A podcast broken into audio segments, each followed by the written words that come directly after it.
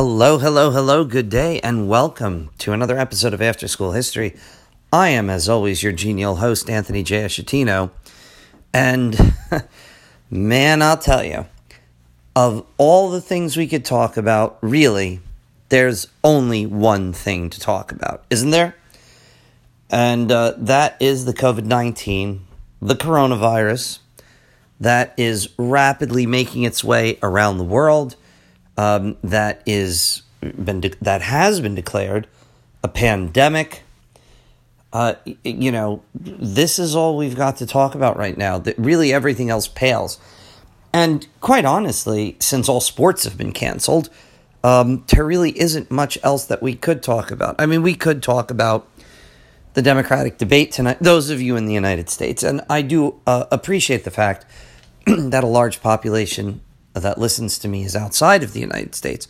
So, uh, from that perspective, I totally uh, want to say, you know, I appreciate that you might not be, you know, all in on like, oh, what's going to happen in the debate tonight.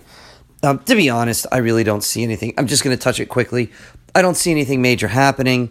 I don't see Bernie or Biden really trying to take each other out because, quite honestly, um, right now, one of them is going to be the nominee it's looking overwhelmingly like Biden. And I don't think they want to hurt one another just because who wants to do the opposition's homework for them? Okay. Uh, let them be the ones that do, you know, make Trump go after them, which is his job as the opposition candidate. So, having said that, um, let's let's just get right into this. Let's dive into this right now, because this is a global issue. This is not just a U.S. issue. This is not just different states in the United States having to deal with it in their own way. This is a global issue. This is talking about Europe, Asia, South America, North America, Africa, uh, you know, Australia, and and Antarctica is the only place that hasn't had it happen yet, for reasons I'm sure most of you will understand. But right now we're dealing with a pandemic defined fairly loosely as a, an epidemic that's gone global that is infecting people at an increasingly worrisome rate. Now, here in the United States, there are a lot of people that are treating this as, uh, you know, well, it's just like the flu. Everyone will get over it. Not so. Um, first of all, mortality rates with this are much higher than the flu. And so, for the people that are like, well, the flu hits every year, kills X amount of thousands of people, that is true. But the coronavirus is spreading at an alarming rate and it's killing people off at an alarming rate. And I know you want to be like, oh, you know, whatever. We've only got, you know, how many people are dead so far, you know, in the world. It's not even, you know, 20, 30,000 yet. Call me when it hits. Okay, well, you know what? That's because it is really starting to take off. Now, as it increases in its its spread, you're going to see more deaths. I think Italy, and and if you're listening to me from Italy, and I know at least at least one person has, please take care of yourselves.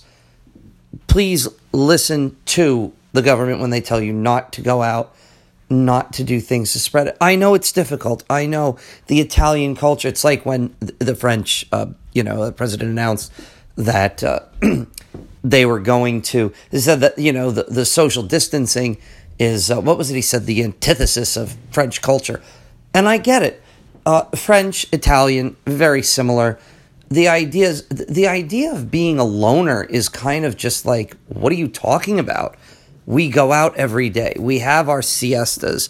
We go out and we we you know going to the pub, going to the coffee shop, sitting down with your neighbors. This is this is part of life. It wouldn't be Italy, it wouldn't be France without that. But desperate times call for desperate measures and right now this is what's needed. We we need to take some steps to prevent this from spreading. That's the only hope we have. We have to start inoculating the rest of the of the world. Um, you know, it's it's already I think in most countries it's gone past containment. Now it's simply we have to try and deal with this as it comes up.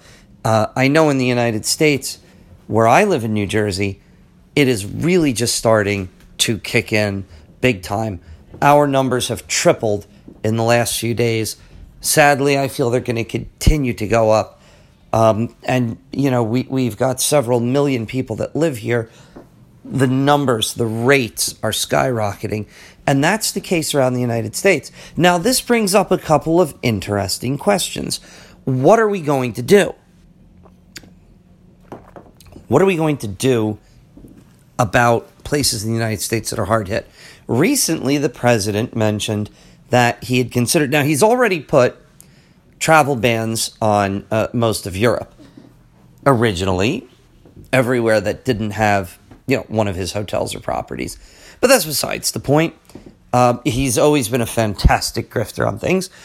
But here's the deal um, the president has done the right thing in this case in, in limiting uh, travel. You have to. But the real question is what's going to happen if you decide, well, because people ask, what about places like California and Washington state where you've had tremendous amounts of cases? And he had mentioned possibly limiting um, any kinds of um, the the travel to them. This is a real issue. Okay, how do you do that? How do you limit travel in the United States? Now, currently in New Jersey, the governor Phil Murphy has said that he does not want congregations of 250 or more people.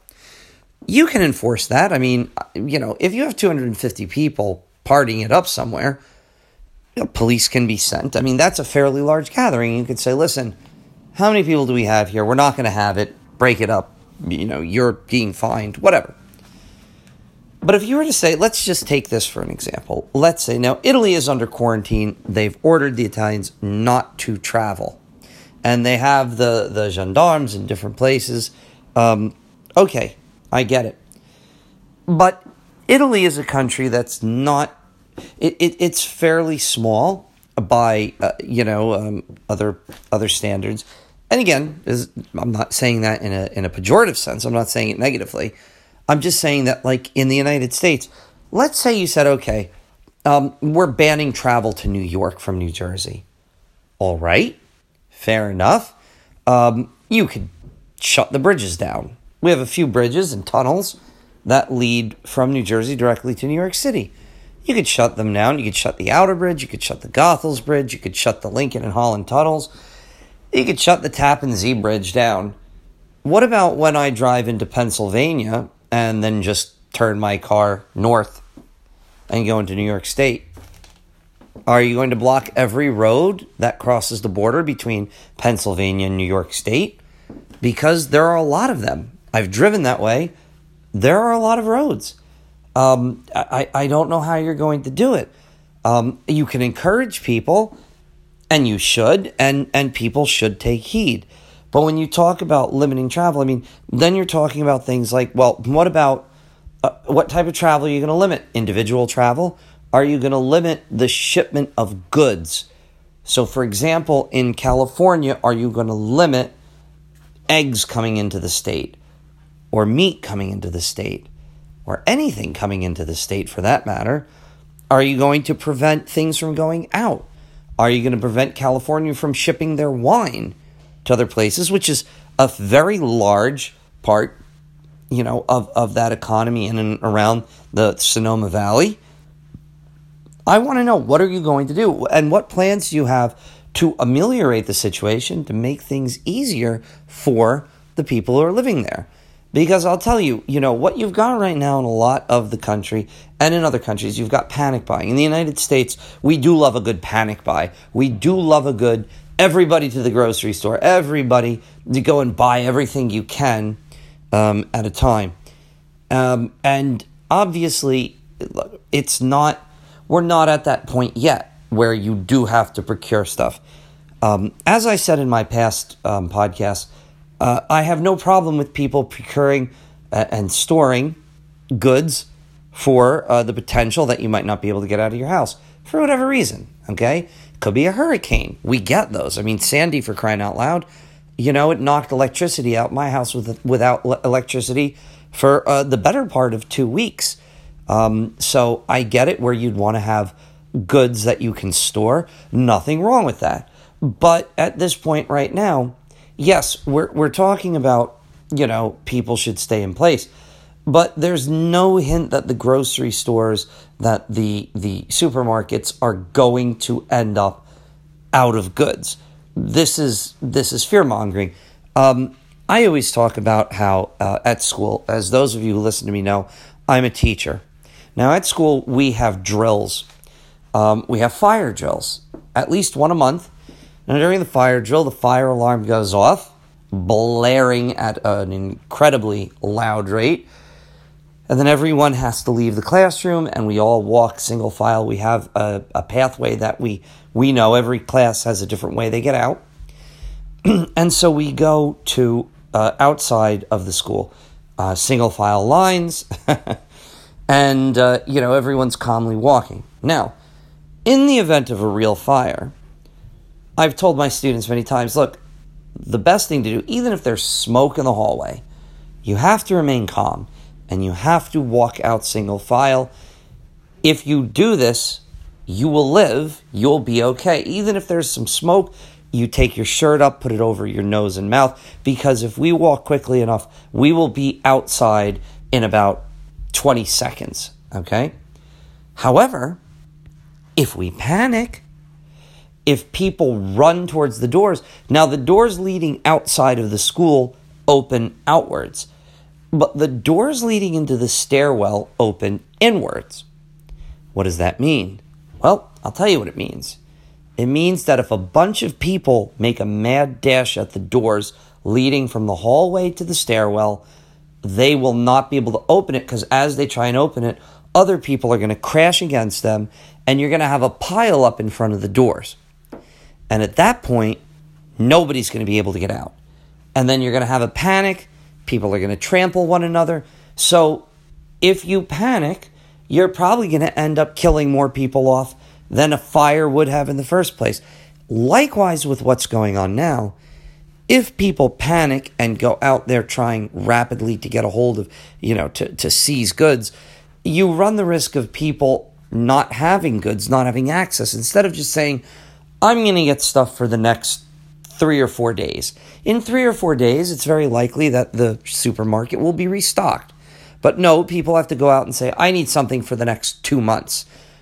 And that's an issue. And the other issue, which I've taken a bit of a hit of this when talking to some of my friends, um, people that are stockpiling things in order to sell them at a profit. I'm sure some of you, and this is going on not only in the United States but around the world, people are hoarding things like hand sanitizer and they're selling them at ridiculous rates. I mean, 20 bucks for a, for a bottle. Um, in during the war, during wartime, um, this is war profiteering. This is punishable most of the time by death. Now, am I suggesting people should be punished by death? No, I'm not, because it's not a war. But what I am saying is that companies, and I've been hearing good news and credit where credit is due. Amazon, eBay, good for you. They've been uh, taking people offline that are trying to sell massive amounts of this stuff um, that they've hoarded up. Uh, no. Okay. This is where the government does need to step in and private industry needs to follow suit to stop people from doing this. People need goods, basic goods. They should limit the amount that you can buy. Okay? Um, that's all there should be. It works, it's always worked, and it's what should happen. So, uh, all of this stuff, people that are hoarding stuff, and honestly, send the police to their door. I mean, it's one thing to say, I bought, you know, a hundred rolls of toilet paper. Uh, okay, congratulations. You know, you're now you're now set for the next six months. But if you've bought 10,000 rolls of toilet paper, if you bought out the local supermarket of toilet paper, that's a problem. That's an issue that you shouldn't be doing. I mean, you shouldn't be doing it in normal times, but during a time of national emergency, which this is, you absolutely ought not to be doing it. No question. So, um, what is it? Go- what's going to happen here? Well, First of all, this is going to get a lot worse before it gets better. And I'm not saying that in a, you know, I don't want to frighten people. I want people to accept the reality. The sooner you accept the reality, the calmer you can deal with things. And the calmer you're able to deal with things, the more logical and rational you're able to be. Um, this is probably, uh, and I hope it doesn't. I really hope it doesn't. But it's probably going to kill a lot of people. I mean, I'm really hoping that if individuals do the right thing, that they practice, the buzzword today is social distancing. Look, just be careful what you're doing. Don't be in enclosed spaces with lots of people if you can help it. If you can't help it, and I'm saying this because there are quite a lot of people that can't help it. There are people that have to work because if they don't work, they're not going to make money. If they don't make any money, they're not going to be able to pay for things. I mean, we're not talking about people that are like, oh, I won't be able to pay for a Disney trip this year. We're talking about people that quite literally won't be able to put food on their table, which is why the government needs to pass legislation that guarantees time off pay for many of these people. If the government was serious about this, and this would not cost more than a drop in the bucket for what we pay for so many other things, if the government was serious about this, they, they would do that. They would make it so that individuals did not have to work. And so small businesses got money, and this is another thing small businesses need to get some funding, okay, to help them get through this. Because if a small business goes belly up, if they go out of business because of what happened, then they're probably not going to reopen. We need to keep them so that when we get through this, and we will get through this, that these small businesses can pick up where they left off and contribute.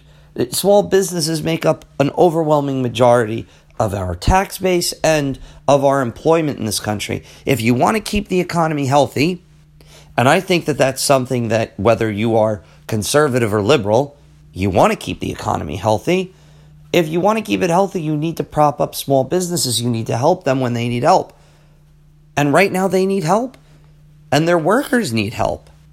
So stop screwing around with this and get down to brass tacks and, and help these people out. And for those of you, wherever you're living, uh, if you're not under complete quarantine, please help out small businesses. If there are businesses in your local area, go shop there uh, or order from them.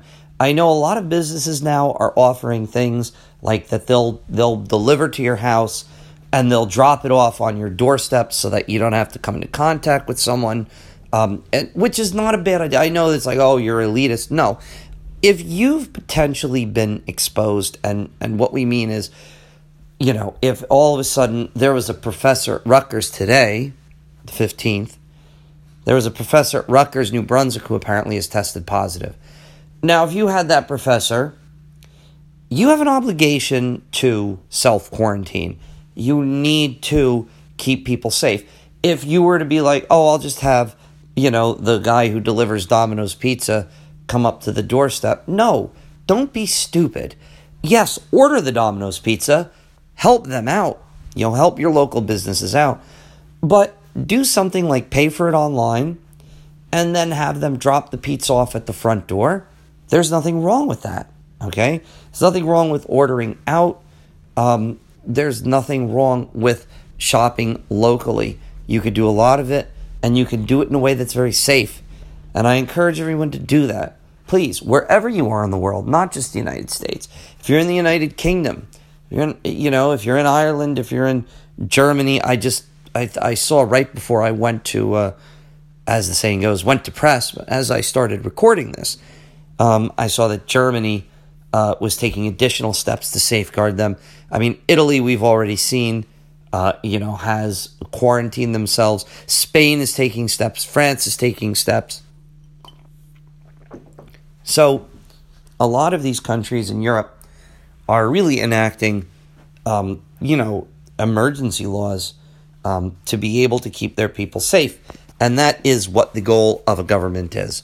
The government has an obligation to keep their people safe, uh, and they need to do it. Now, in the West, this is going to be a little more difficult.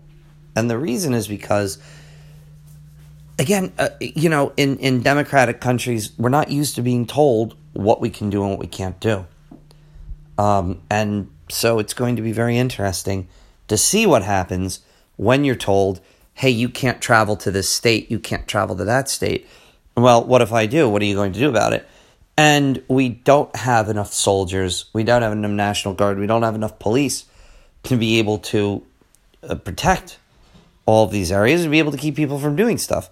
I mean, you know, look look at even you know I'm in I'm in New Jersey, which is not one of the bigger states. I mean, it's the greatest state, but you know, size wise, it's not one of the bigger states. It's hard for us.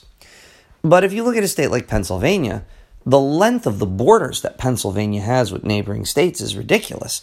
You can't possibly have Pennsylvania's finest guarding all of them. Um, it's just not possible. Sure, they could guard certain areas like the Trenton Bridge, you know, um, I 95 corridor.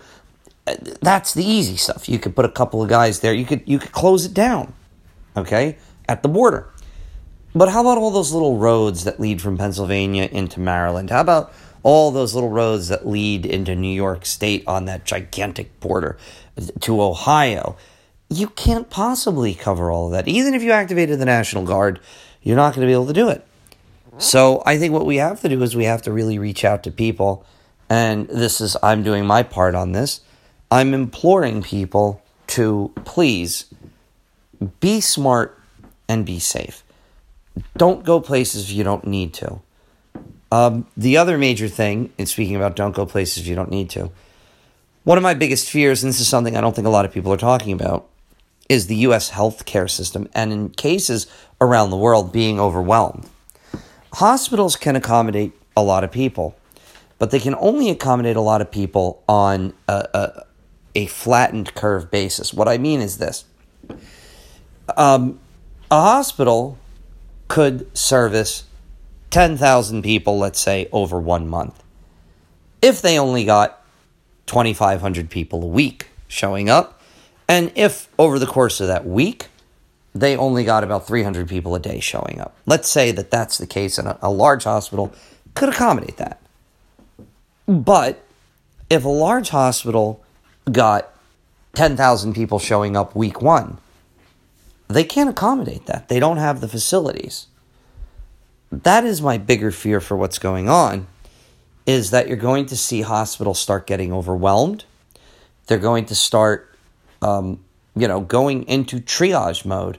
And for those of you who don't know what triage is, triage means that basically you save the ones who are most likely to live. It's the military uses triage where basically if there have been several casualties, what they'll do is they'll go up and uh, I think the movie Pearl Harbor, which I you know is is, a, is not a good movie at all personally. Um, the one scene that's great is the actual attack um, you know, it's it's fairly uh, accurate as far as the the attack. So I always show that movie in my classes. The rest of the movie is a love triangle, and you know, and it's all right, whatever. Listen, you got to sell tickets. You got to sell tickets. But the bottom line is that um, during the aftermath, you see uh, Kate Beckinsale running around and putting marks on injured sailors and soldiers. And basically, if someone was seriously injured to the point where it was like, I don't know if he's going to make it, they would basically get an X on them. It'd be like, all right, listen, this person's probably not going to make it. Give them some morphine and put them off to the side. It goes, it's counterintuitive because you would think the most injured people would be the ones you'd want to get to first, right? Because it's like, oh my God, this person is almost dead. They're losing tremendous amounts of blood. Let's take care of them first. But in a situation where you can't possibly take care of everyone, what happens is we go into this very utilitarian mode. And that becomes okay, listen, this guy uh, took shrapnel to the arm. Let's get him all patched up.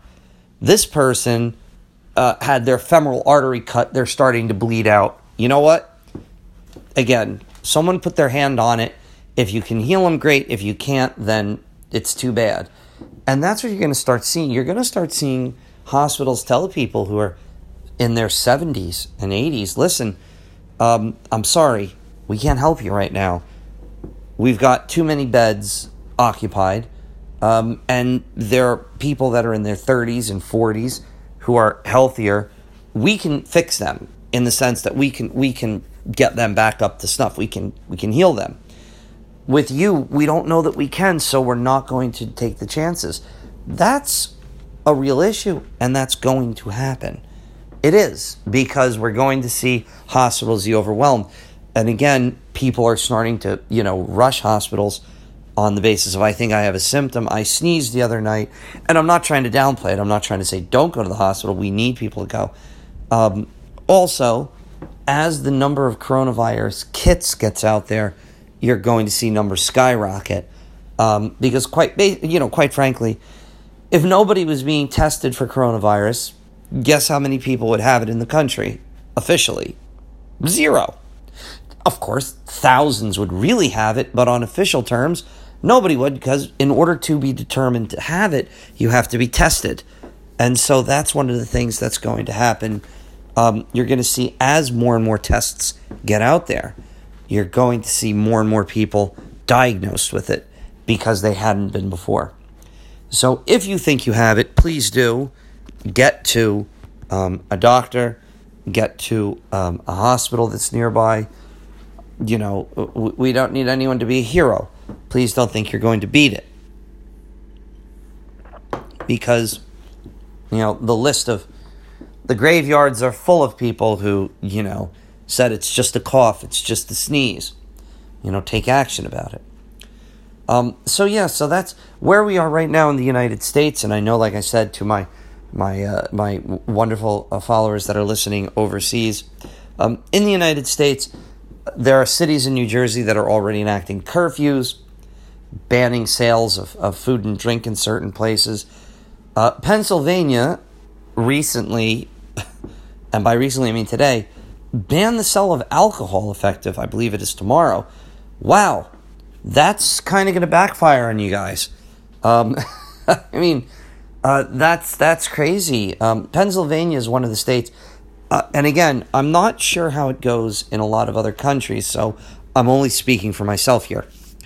In the United States, there are a bunch of states that they they sell hard liquor. They sell you know um, uh, spirits uh, and wine in state owned liquor dispensaries. So, for example, in Pennsylvania, if I want to go get some beer, I go to um, a store that sells beer, but I can't buy wine and I can't buy hard liquor.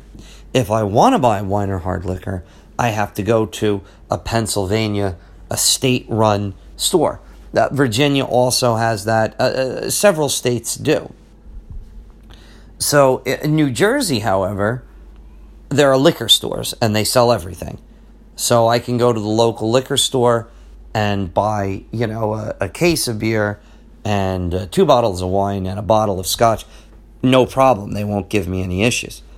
Um, by the way, to the people who are listening to me in the United Kingdom uh, and Ireland, I was very concerned because in the beginning there was talk about not just banning travel, but banning shipment of goods. And I was like, my God, you know, I'm going to need to run out there and stockpile scotch at the point.